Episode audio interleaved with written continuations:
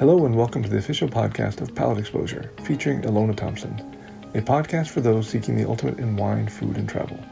Each week, she interviews winemakers, chefs, celebrities, and a variety of guests that shape the way we enjoy life. It has to be major challenges. How, how did you figure out how to actually achieve that? Well, I mean, you basically treat it as you would a food dish in a, in a catering environment. Um, you know, we had we had seven seven of us that were making them. Three of them were at the bar that people could see as they were arriving um, at, at the uh, you know the events down at our Meadowood Golf Course. It was just outside of the parking lot. As they arrive, you can either have a glass of sparkling wine or you can have this oversized, beautiful um, French 75 over ice. Um, and because it was 95 degrees, most people opted for the uh, for the for the drink on ice. But um, yeah, I I've designed about 25 different bar programs, and I've since then, you know, I've been at Meadowood now for for six years, and um, most of what I do is is cocktails for weddings and large corporate events, and things like the wine auction or the Bottle Rock Platinum Lounge. And I've I've spent, you know, this this last six years really working on my batching systems and figuring out ways to deliver um, a lot of cocktails very quickly you know, with the weddings, uh, the critical moment is usually right after the ceremony. So we might have two or three hundred people that are there at Meadowood uh, for the wedding, and uh, you know, the couple says, "I do, I do," and everybody cheers. And now, you know, we have our bars set up. The last thing you want is is to have two or three hundred people rushing those bars. So what we do, what we encourage the couples to agree to this, and they almost always do, is um, we'll tray pass, um, you know, cocktails um, for people. They'll pick out one or two. And so we we basically created these huge wooden boxes that have crushed ice in them, and we form molds inside of the uh, the crushed ice using um, kosher salt. So that basically makes a hard little mold, and then you put all the glasses inside of the molds. And you you know even on a day where it might be 90 or 100 degrees, you have about 45 minutes in the shade um, to start building the drinks out. And so by the time you know the ceremony is over, we have two or three hundred cocktails ready to go. And all we have to do is take them out of the ice, wipe off the bottom, and put them on the trays. And then our servers go out there and form kind of like a human line between where the ceremony was and where the cocktail hour is going to be. And so guests just walk up and they grab, you know, grab a drink. And, uh, you know, we'll also pass a little bit of wine too, because not everybody wants a drink. But um, you know, people tend to go for the more colorful ones. You know, the the palomas with the beautiful grapefruit and lime wheels and a, uh, an edible flower like a nasturtium or bat, bachelor buttons on top. A lot of people like the cucumber Collins, which we make, which has organic cucumber vodka and yuzu juice. It's like a tall Collins cocktail, you know, with um, little wild huckleberries floating in it and cucumber slices and other slices that we stain with the cucumber juice and pickle them and that, that's in there. You know, we try to do really festive, colorful things um, and people, you know, they generally, you know, we're encouraging them uh, when we do the tastings, the wedding tastings, you know, we'll taste through 20, 25 different drinks. And we tell people, you know, your wedding's in August, it's going to be hot, almost guaranteed. Let's do stuff that's filled out with ginger beer or soda. Let's let's have a refreshing drink. And then we show them how we present them. Of course, we can make tweaks on all of them, but for the most part, people just want something that's that's uh, that's fun, uh, that's that's that's you know refreshing. That's going to be appropriate for a wedding on a hot day. And and that that in that spirit, it, it goes back to Cyrus. Where where at Cyrus, everything you put in front of people, you really wanted it to be compelling and beautiful. You would hope that people would crack out their camera and take a picture of it. But this was several years before you know Instagram even came out, so it was really it wasn't that. Um, nowadays, it is more about things like Instagram and people wanting to take pictures of everything and post it. Um, but that's part of going to a wedding is, you know, people, you know, people are taking lots of pictures. They do want to, you know, they do want to see beautiful things in, in the beautiful place that is Meadowood. So, uh, certainly every drink I've seen from you is feast for the eyes. I was jealous momentarily when you're describing it because I remember that cocktail. Now I want one. Um, since we're on to logistics a little bit of the formidable feat that you Meadowood, I was curious about something. I read an article recently that talked about the behind the bar architecture and everything laid out properly and handily to the bartender. And was designed, of course, by a famous bartender. I should remember his name, but like you have having little amnesia today. Um, hopefully, I'll think of it. But he's a very famous personality. That um, you know, his core business is basically designing bars. So I'm curious how it plays a role in your world. I mean, I know that every winery that I've visited that was designed by the actual winemaker is always very fun, is beautiful and very, but also highly functional. It must apply to the bar as well. Is that correct? Well, it's different in every case. I mean, sometimes you're, a lot of times you're going into a space that used to be, a, it was, a, it had a different incarnation. You know, it, it's already been a restaurant space like one time over, multiple times over, and you know, when you're when a new group takes it over, they're usually on a very limited budget. There's only so much you can do. Mm-hmm. Uh, you know, in terms of actually removing refrigeration and getting yes. custom made bars and all of that. And I mean, sometimes a lot of times I have dealt with brand new spaces and I have given my input as to what would be the best best way to design it. But um, optimal scenario, right? Theoretically. Well, you know, I think I could I could make just about anything work as long as you know I'm having ongoing discussions with the with the people that are um, you know, both designing it and, and you know the people that are going to be operating it. They changed a law back in I think it was 2010 that that allowed bartenders, at least in California, to start pre-batching spirits. So this also, uh, believe it or not, like prior to this law changing, you couldn't even infuse vodka with cucumbers or whiskey and, or vanilla beans into whiskey. That was technically illegal. Like the law was, you know, if, if you open up a bottle of liquor, you have to put it into a glass. You know, you can put it into a mixing glass and mix it with things. You know, you can pour it directly into a glass, but you're not allowed to take that and another spirit or even like a piece of produce and put it in a separate receptacle. Like that was not legal. Um, but that changed. I think it was in 2010. And when we opened up, uh, because that law changed, when Michael Pasden and I opened up the Goose and Gander program in 2012, we, um, after speaking with the owner Andy, um, you know, we told him we wanted to have a, a drink program that had 50 pre-batch drinks.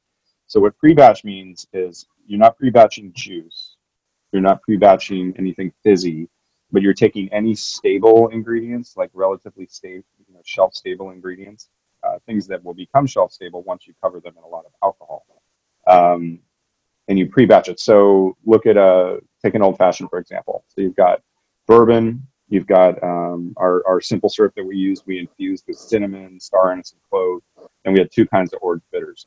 Once you combine all those things, because it's still so high alcohol, it's it's completely stable. It'll, it'll last indefinitely as long as you don't get it too hot. So that drink, which used to take, you know, was a four-step drink, now becomes a one-step drink.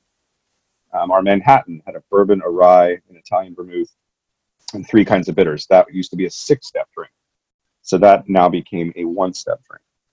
Uh, when you do have cocktails like a margarita, for example, which you know traditionally has a tequila, you know, um, we used Cointreau, um, a little agave nectar, then fresh lime juice. We would combine the first three, and then it became a two-step drink rather than a four-step drink.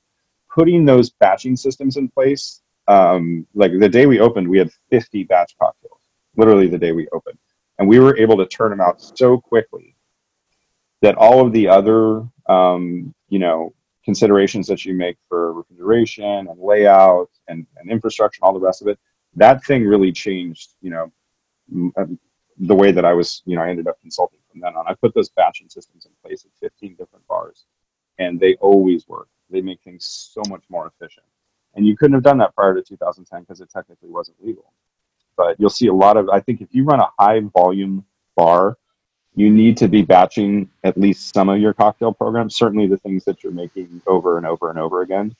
Because, um, you know, I think, I think the days of waiting 15 minutes at a bar for a cocktail while a bartender does their shake, you know, looking for all the bottles and all the rest of it, it's, it's, um, you know, I, I don't think there's any reason to do that you know, because you're not sacrificing quality at all. You're getting the drink out faster. The bottles themselves actually have, um, you know, the recipes on them, um, as well as the type of glassware you're supposed to use and the garnish.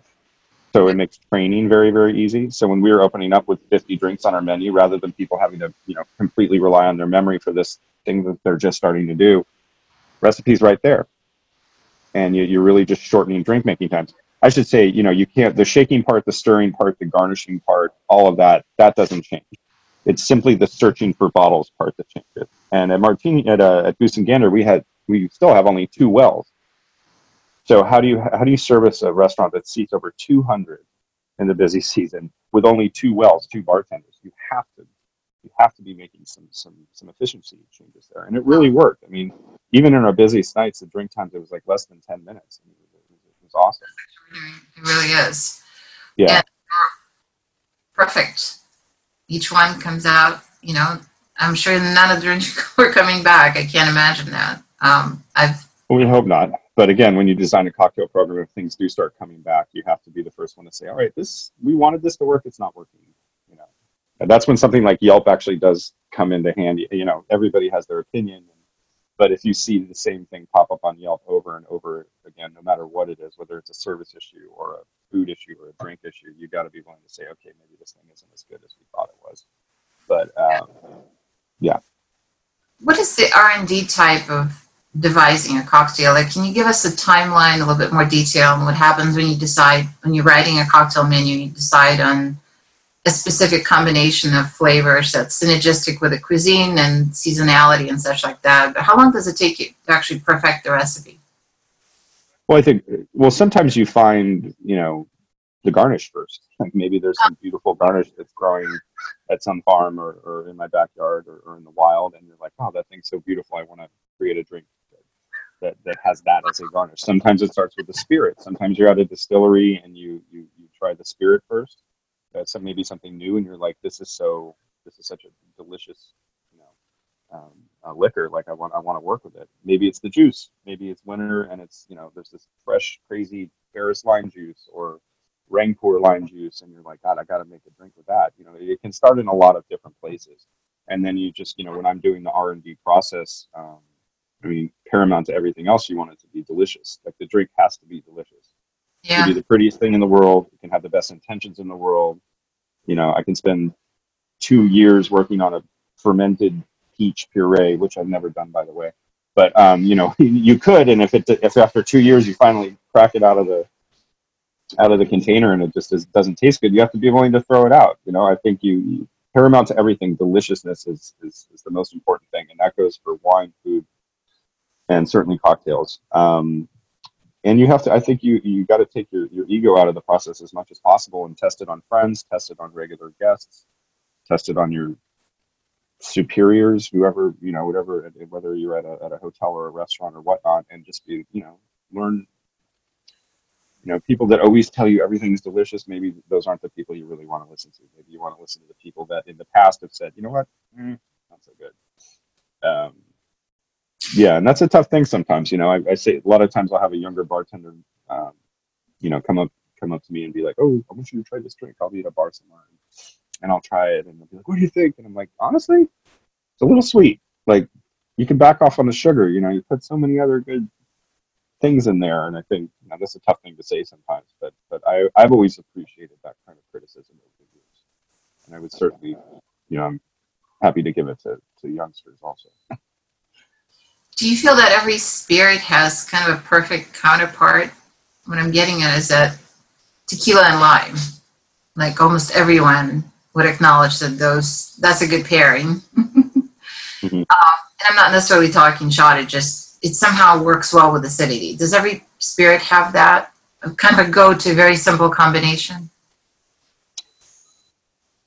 I mean, with citrus specifically, you saying? Just anything, like something that you would instantly go vodka and well, if you only had to work with very limited ingredients, like in a home environment, you would be safe because vodka always goes with this thing.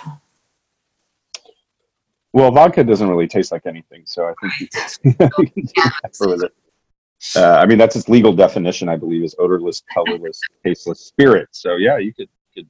Like fruit juice, right? Any fruit juice would work.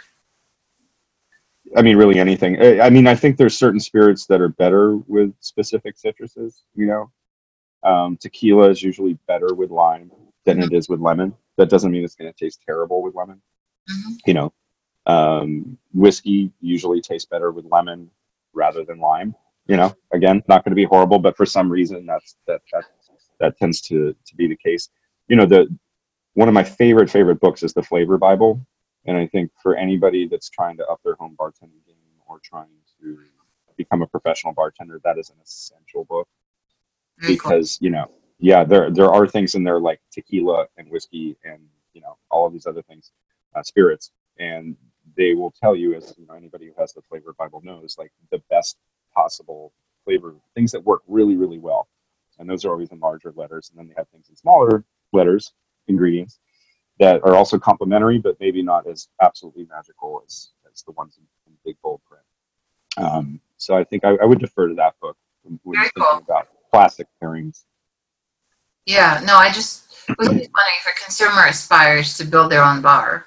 Most of us at one point that like spirits have an informal collection of things that really don't go together most of the time. So how to do it smartly is, is always I mean, cost effectively is what you're saying. cost effectively and smartly, like when you can utilize and interchange different spirits and bitters and maximize what you have. So you don't have to have 30 things, that you can create different combinations from maybe a dozen things. Well, I would say when we are able to go back to bars, which we all hope will be very soon, and we don't know what it's going to look like, but hopefully we're able to actually sit at a bar and talk to a bartender. Um, you know, find find one that you really like that you connect with, and um, you know, you could even write it down on a piece of paper. Be like, hey, this is what I have at home. Very You know, cool. what can I do? Is there anything really tasty I can do with this? Could you make me something with with these things that I have already? And Mhm. then I would I would offer the same advice that I have to the young bartender that might come up to me and be like, "Hey, I want to be a bartender," and they're 21 and really don't know anything about drinks at all. I would say go out and don't ever have the same drink. Go to the places that have good reputations. Do a little research. You know, look at the top 10 things on Eater or Yelp or whatever it might be. Um, talk to friends. I mean, I'm sure people already have favorite bars and restaurants. Go there and, and, and just don't have the same same thing twice. You know, really try to expand, you know, your your knowledge of cocktails. And then when you find something you like, buy the stuff. You know, maybe maybe you go to a bar and you have a, a paper plane, which is uh, which is bourbon, Nonino Amaro, Aperol, and lemon juice. So that's four things. Lemons, that's easy. So there's three things. Do you want to invest in a bottle of bourbon, a bottle of Nonino Amaro, and a bottle of of uh, of Aperol? Well, you don't know until you try it, but that's a really epic drink. One of the few actually really original modern kind of classic cocktails that I've had. Um, it's pretty pretty well known now. But you might try that and be like, that's that's delicious. Well, it's now worth it for you to buy those three bottles of liquor. You know?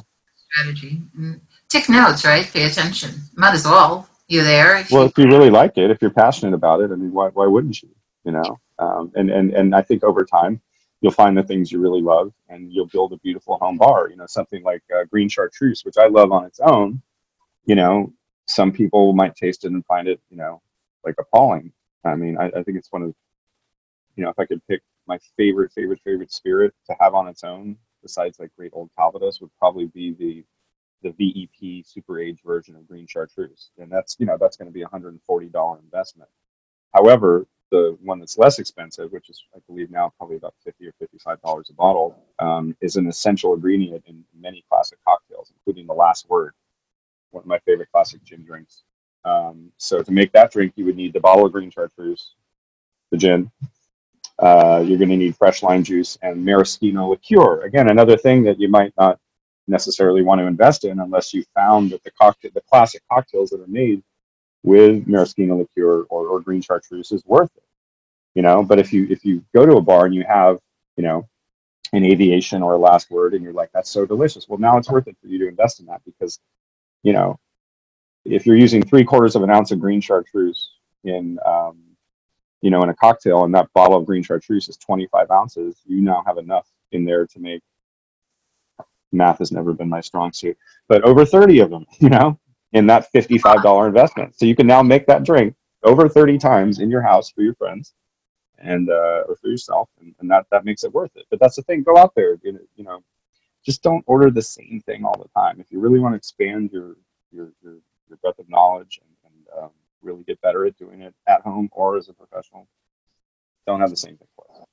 what are some of your favorite places to drink at? Like, who are your preferred mixologists, if you I'm will? gonna, I'm gonna start. I'm gonna start crying right now because I, Aw. you know, over the last couple of months, just not being able to go to San Francisco and go see my friends in their bars and their restaurants. And, um, you know, it's just, it's really sad. I, I, I never took it for granted. I'll say that, but I, I'm going to appreciate it so much more when I'm able to do that again, when we're all able to do that again.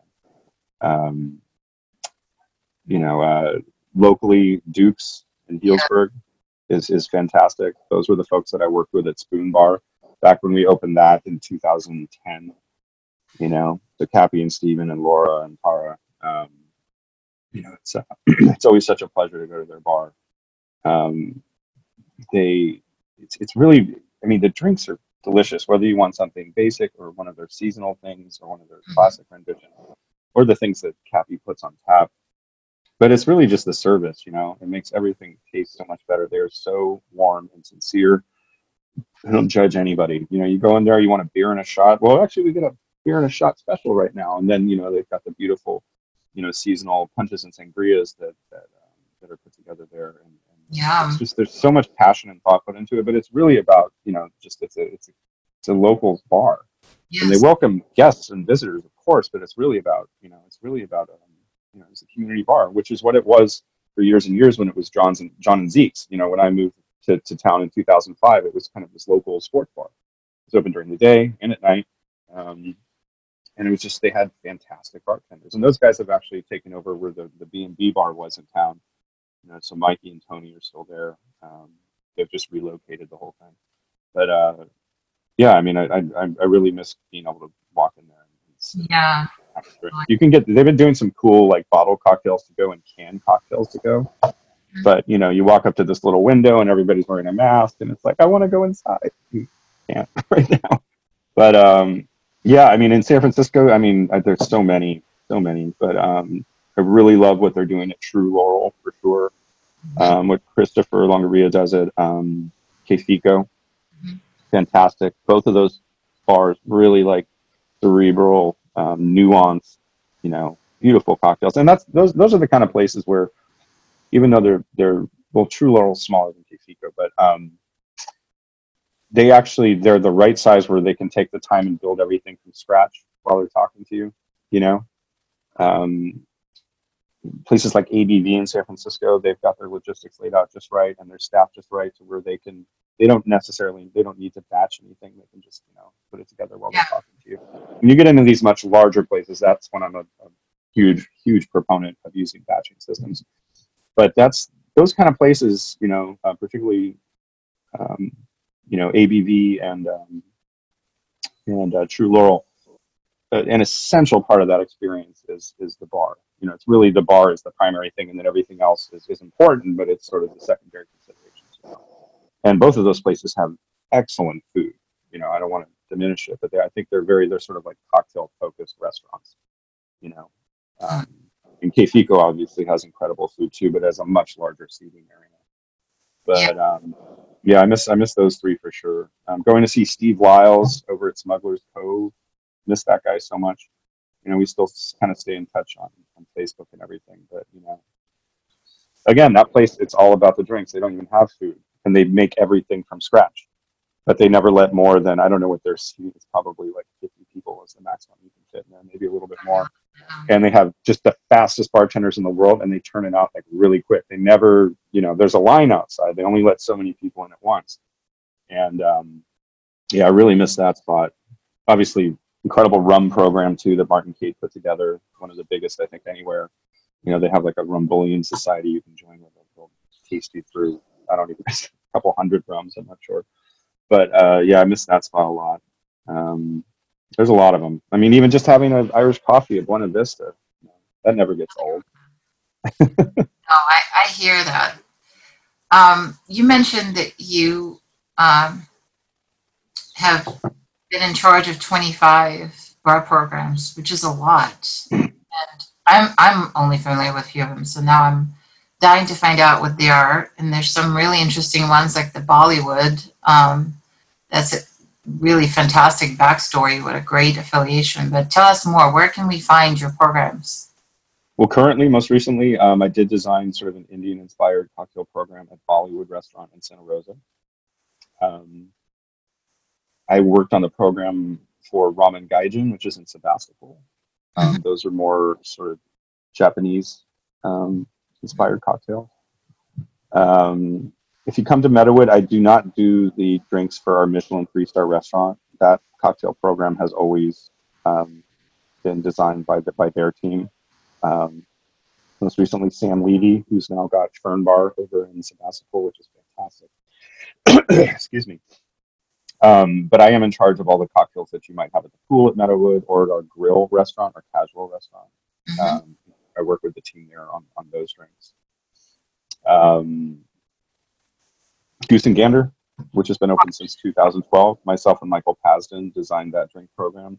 The core program there is still our recipes. Um, however, the bartenders that have been in charge of it since then and the ones that are currently running it, uh, including uh, Emma, who's the bar manager now, makes fantastic cocktails. Um, so you'll see a lot of their a lot of their drinks on there. But those are probably the big Yeah. three that, that you can easily get to. Yeah, Yeah. no, when things open up, I would suggest everyone that has access shows up in one of those places because A, you know, the cocktails are amazing, but it's also such a good time. It's beautiful. It's intimate. You know, I know that Goose and Gander sometimes can get busy, but it still feels like you're in the living room. It just has this Yeah. Amazing feel to it. Um, I know you travel quite a bit, and I think that probably serves as inspiration in many respects to this visually stunning creatures that you make. Um, tell us a little bit about that, your your wanderlust. my wanderlust. Um, no, I think for for a long time, um, mean, certainly since I started at Meadowood, you know, there's a season which lasts about nine or ten months, um, and and we all that work at Meadowood, we, we all work very very hard, um, not just in the events and weddings department, but but you know on our property in general. Um, and and things inevitably slow down significantly in January and February. It's just um, Mhm. the way it goes in wine country anyway. And so I that's when I take my vacation time, and I, I try to travel um, to, different parts of the world. Um, again, try not to go to the same place twice uh, during that two month period, you know. And and it's always a, I'm- I'm basically just you know copying what Anthony Bourdain was doing for years and years and years. You know, you pick an interesting part of the world, has an interesting culture, interesting cuisine. Um, some places a little adventurous, and um, you know, go there. Sometimes I travel alone, sometimes um, with friends, um, and just try to experience it. You know, hire local guides, local food, do your research, go just have an amazing time. So, you know, last last year I went to six different countries. I went to Spain, Mexico, Senegal, Argentina, Morocco. Um, you know, it was, it was absolutely fantastic. Uh, years prior, I've been all over Southeast Asia.